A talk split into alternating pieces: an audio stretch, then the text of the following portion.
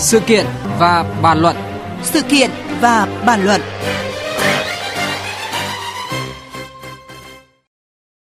Thưa quý vị, thưa các bạn, sau vụ tai nạn giao thông nghiêm trọng ở Long An làm chết và bị thương nhiều người mà nguyên nhân là do lái xe container sử dụng ma túy, nhiều địa phương đang đẩy mạnh kiểm soát lái xe.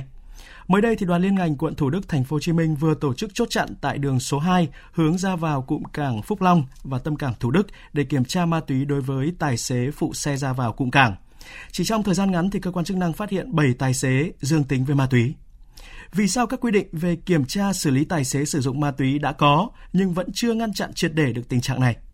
Ngay sau đây, biên tập viên Thanh Trường có cuộc trao đổi với tiến sĩ Khương Kim Tạo, nguyên phó tránh văn phòng Ủy ban An toàn giao thông quốc gia về vấn đề này. Ờ, xin chào và cảm ơn ông Khương Kim Tạo đã nhận lời tham gia một sự kiện và bàn luận của chúng tôi. Xin uh, chào ờ, thính giả là tiếng nói Việt Nam. À, phản ứng của ông ra sao trước thông tin đoàn kiểm tra liên ngành ở quận Thủ Đức, thành phố Hồ Chí Minh chiều qua kiểm tra bất ngờ các tài xế lái xe container thì phát hiện nhiều lái xe dương tính với ma túy ạ? Tỷ lệ nó cao đến mức như thế thì tôi thấy rất là sức sở. Mà có những người nghiện dùng một lúc lên hai ba loại chất ma túy mà vẫn lái các cái xe container thì tôi thấy rằng là cái việc này hoàn toàn không ổn có thể nói rằng là qua cái việc này chúng ta mới thấy rằng là hiện trạng uh, sử dụng ma túy để mà lái xe ô tô và lái xe container như thế này rất là nghiêm trọng và nếu cái này chúng ta không giải quyết nhanh thì tình hình trật tự an toàn giao thông có thể nói rằng là không có cách nào kiểm soát được. Vâng, các quy định ờ, của pháp luật thì cũng đã có và cái cơ chế kiểm tra giám sát thì cũng đã có nhưng mà tại sao vẫn để tình trạng này nó nghiêm trọng như vậy theo quan điểm của ông?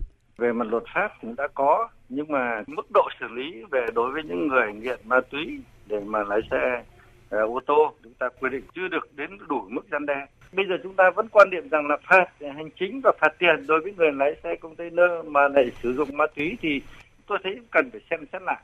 Bởi vì đã là nghiện ma túy thì người ta sẵn sàng cầm dao cầm vũ khí để người ta đánh chết giết cả bố mẹ người ta. Thì tại sao để cho người ta ôm vô lăng? Phạt hành chính cái gì? Cái này là riêng chắc chắn là chúng ta phải tìm cách để ban hành ra những cái điều khoản luật để loại bỏ hoàn toàn những cái người lái xe ô tô không riêng gì lái container. Theo quan điểm của ông thì rõ ràng là cái khung pháp lý chế tài xử lý đối với những cái trường hợp này như thế là vẫn chưa đủ sức gian đe. Còn về cái cơ chế kiểm tra giám sát thì sao thưa ông?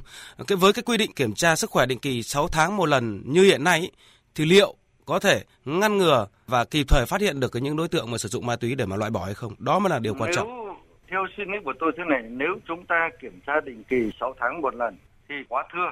Bởi vì theo phương pháp kiểm tra ma túy hiện nay chúng ta đã áp dụng là chỉ khoảng độ 3 ngày. 3 ngày là cái ngựa là cái chất ma túy có thể đã bị loại ra khỏi máu rồi. Và như vậy nếu chúng ta áp dụng cái phương pháp thử máu để kiểm tra kiểm soát ma túy thì chúng ta cũng kiểm không kiểm soát hết được. Và chúng ta kiểm soát định gọi là có chất đột xuất thì tất nhiên là cũng có ờ, cái phần lớn những người sẽ bị coi như là chúng ta kiểm tra nhưng mà cũng rất sót rất nhiều. Thế hiện nay thì người ta có ứng dụng cái phương pháp là kiểm soát ma túy thông qua chân tóc con người và cái này nó đúng trong vòng mà 90 ngày tức là 3 tháng. Trong 3 tháng nếu trong 3 tháng người đó sử dụng ma túy thì chắc chắn là phát hiện là người đó có dương tính với ma túy. Và tôi nghĩ rằng nếu chúng ta kiểm soát muốn kiểm soát chặt chẽ ma túy à, đối với trường hợp đối với người lái xe chúng ta nên ứng dụng theo cái định kỳ 90 ngày đấy là là cái thứ nhất. Và cái thứ hai là phương pháp kiểm tra không phải là thử bằng máu, mà chúng ta phải thử bằng chân tóc để chúng ta xác định ma túy. Bởi vì trong 90 ngày một người mà có dùng ma túy thì chắc chắn vẫn hiện là dương tính với ma túy khi chúng ta kiểm tra bằng chân tóc. Và như vậy thì chúng ta làm thế này, chúng ta có thể đưa được thành một cái cơ sở dữ liệu quốc gia về những người nghiện ma túy. Chúng ta thử xong, chúng ta không phải, chúng ta chỉ cấp một cái giấy xong rồi chúng ta lại loại những cái người đó khỏi danh sách rồi rồi xử lý cái bằng người người ta rồi giữ cái phép lái xe lại là xong. Bởi vì người ta giữ ở Hà Nội thì người ta lên Hà Giang người ta học và như vậy người ta lại có giấy phép lái xe mới. Chúng ta phải đưa tất cả cái đấy vào dữ liệu quốc gia về những người nghiện ma túy. Và cái trên cơ sở cái dữ liệu quốc gia này ấy, thì người đó có thể học ở Hà Nội hay học ở Hà Giang hay học ở bên ngay cả ở trong thành phố Hồ Chí Minh thì đâu chúng ta cái người đó cũng bị loại ra khỏi cái danh sách đi học lái xe. Vâng. Như vậy thì chúng ta chỉ có trường hợp đó chúng ta xử lý triệt để. Và cái việc chúng ta xử lý triệt để này chắc chắn là sẽ có ảnh hưởng đến một cái chừng mực nào đó trong cái điều kiện vận tổ chức vận tải, vấn đề nhu cầu vận tải cũng như là vấn đề uh, phát triển kinh tế xã hội trong một cái giai đoạn nào đó sẽ có những cái sự chứng lại. Nhưng mà nếu chúng ta chứng lại như thế một thời gian sau đó chúng ta phát triển bền vững. Vâng. bền vững cả về mặt kinh tế bền vững cả về mặt trật tự an toàn giao thông sau à, theo ông thì trách nhiệm của doanh nghiệp vận tải ra sao khi mà không tuân thủ cái quy định kiểm tra sức khỏe lái xe à, định kỳ 6 tháng một lần và để cho lái xe nghiện ma túy mà không phát hiện ra để sinh lời, lợi nhuận thì cái doanh nghiệp vận tải là người ta mục tiêu là người ta phải làm ra nhiều cái lãi. Và như vậy thì người ta đôi khi người ta vẫn cứ có thể có những cái mức độ người ta vi phạm. Đấy thì cái thứ nhất là yêu cầu chúng ta phải tuyên truyền giáo dục. Nhưng mà khả năng của một doanh nghiệp cũng không thể nào kiểm soát được ma túy của lái xe. Có thể một số lái xe người ta biết người ta nghiện ma túy người ta sử dụng, đấy là cái lỗi người ta. Còn đa phần thì doanh nghiệp vận tải làm sao biết được lái xe có nghiện ma túy?